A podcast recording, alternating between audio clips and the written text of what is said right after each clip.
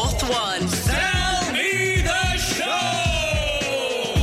Look who it is. It's Craig Hill. Oh yes. Hello. How are we? We're good, Craig. Now, Craig is uh, is on seven fifteen every night during the Fringe at Just the Tonic Nucleus. Now, Ooh. it's Just the Tonic. Is that a new name for something? Well, no. Um, Just the Tonic is a, a comedy uh, producer that's been around for a few years. Okay. But they have this new venue, which I'm really excited about, and it's co- well, basically it used to be um, it's a converted church. I think they spent two million on it, and it's really beautiful. It's up beside the Pleasance, on the same side as the Pleasance, just further up the road. Right. It used to be called Greyfriars Charterus.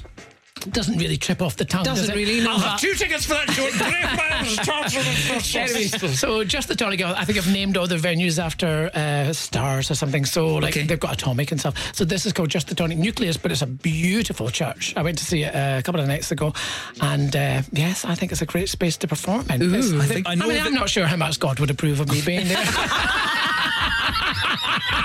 And that's before he hears the content. well, all I'll tell you is I'll go down on my knees and I'll pray. yeah. Now, um, your show. I, I, are we allowed to say the name of your show? Yes, we are. Okay. Well, you can do it. Well, I Arlene. can explain it in a really light-hearted manner. Go on then. My show is called "I Always Knew I Had It in Me" because I always knew I was going to end up doing stand-up, like something like stand-up comedy. Of course, See, that's what you I mean. would have made it far smuttier. Well, you would have. You've, uh, by the way, you've never heard the titles I'm not allowed to use. Didn't we give you one a couple of years oh ago? my God, there's one there. we did. Oh my God, you walked right into it. Another one. we did, Craig. Right, let's move on. Um, can I just congratulate? I mean, do you know, I hate the idea of these listeners at home not knowing all the new swanky things you've got in your studio.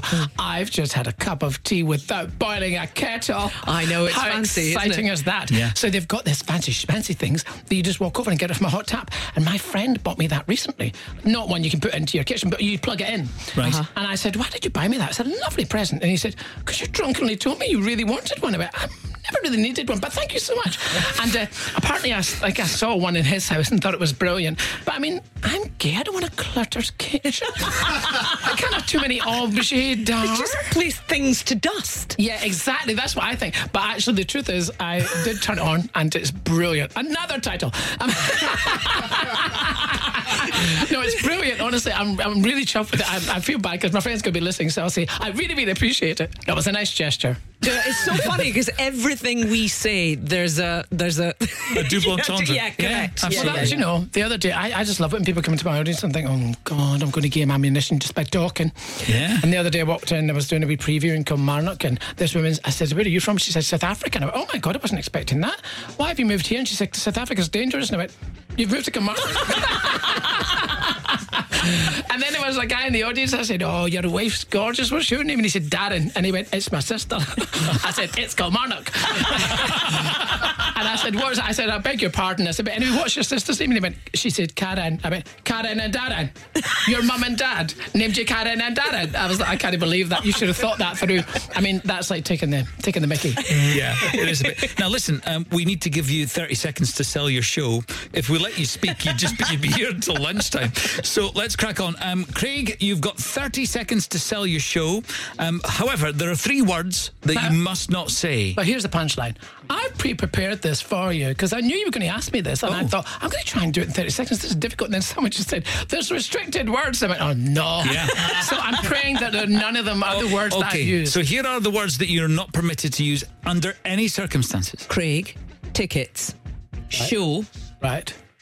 comedy. Okay, good luck. Your 30 seconds start now. Well, I've decided to describe my performance by spelling out Radio Fourth. It's riotous, adventurous, double entendre, innuendo, openly frivolous, outrageous, raucous, theatrical hilarity. I've still got 15 seconds, so uh, do come along and see me. It's like having a pint of Guinness. Yes, I said Guinness, not Guinness. You know exactly what you're in for. I always knew I had it in me. You've still got f- like 12 seconds left. Come along. I love you. I like a Guinness, Oh, do you? We got 12 seconds. especially with a big head. Well, I think that's Okay. the ending. Yes.